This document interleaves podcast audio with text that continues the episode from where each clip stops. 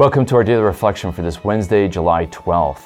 And today we have in the Old Testament and the New Testament reading an interesting parallel. You have the 12 sons of Jacob uh, in Egypt with Joseph, and they're working out their conflicts and problems. And then you have Jesus calling the 12 apostles. And that's to make us reflect on the fact that Jesus' summoning of 12 is intentional.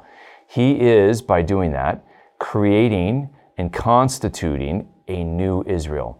You know, God blessed Jacob with 12 sons who became the 12 tribes of Israel, the nation of Israel. And Jesus is reconstituting Israel around himself by having 12 apostles. And he's going to send them out to preach and proclaim the kingdom of God. So Jesus is reconstituting the kingdom of God around himself. And the structure of that kingdom is not through 12 patriarchs like in the Old Covenant, but rather by these 12 apostles. And this is what we call apostolic succession. So those apostles ordain somebody who then ordained somebody. And so all the bishops of the church go back to those 12 apostles. They were ordained by somebody who was ordained by somebody who was ordained by somebody who goes back to one of the 12. And so we see that the church is apostolic. And so that we, we talk about that in the creed. We believe that the Catholic Church is one apostolic.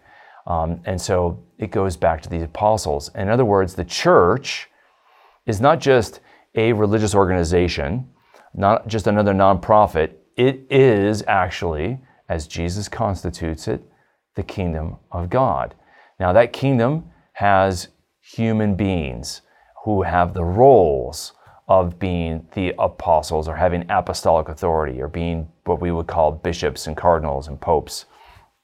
And so they have feet of clay. They can sin, they can stumble, they can make mistakes. And yet, this is how Jesus constituted his kingdom on earth. He will renew that kingdom, he will purify and perfect it, but it is still his kingdom. And so it requires faith, as we hear these readings today, to realize that the church is the kingdom of God. You know, I just recently listened to the wonderful audio drama of Joan of Arc. And uh, it's an incredible story of, of Joan of Arc that you can get on Formed or the Amen app.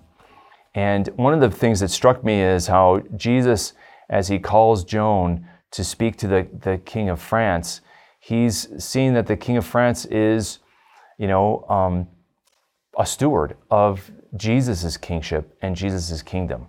And it's a really interesting connection as I was listening to that, and it struck me listening to the readings today. So if you haven't listened to Joan of Arc or any of the audio dramas, I really highly recommend you do that because they're amazing.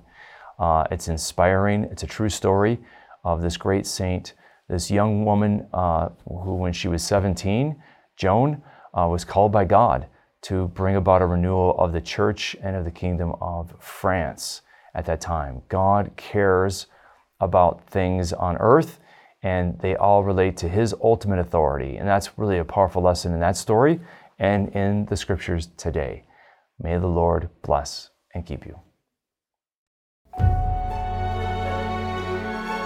To sign up and start receiving these daily reflections in your inbox every day for free, visit formed.org/daily and enter your email.